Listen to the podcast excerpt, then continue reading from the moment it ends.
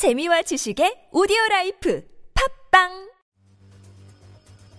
원래 푸틴은 외국의 정상이 크렘린궁을 찾을 경우 정문에서부터 반갑게 맞이했지만 이번 시진핑의 방문 당시 크렘린궁 정문에는 푸틴이 없었으며 문을 열고 들어섰을 때 시진핑이 보게 된 장면은 충격적이었습니다. 푸틴은 크렘린궁의 중앙홀 입구에서부터 100m나 멀리 떨어져 있었기 때문에 시진핑은 푸틴을 만나기 위해 100m를 걸어갔는데 이 장면이 중국에게는 제후국 왕이 황제를 알현하는 모습처럼 비춰진 듯합니다. 게다가 최근 푸틴은 친러 국가 벨라루스에 핵무기를 전진 배치시키겠다 발표하며 중국의 뒤통수를 후려쳤는데요. 최근 중국은 미국 힘을 약화시키기 위해 해외 원정 기지나 동맹국의 핵무기를 배치할 수 없도록 하는 계약을 체결하려 했는데 이를 위해서는 당연히 중국과 러시아도 해외 핵무기를 배치하지 않아야 합니다. 그러나 러시아의 독단적인 행동으로 이는 물 건너 가버렸는데요. 영상을 재밌게 보셨다면 구독, 좋아요, 알림 설정 부탁드리겠습니다.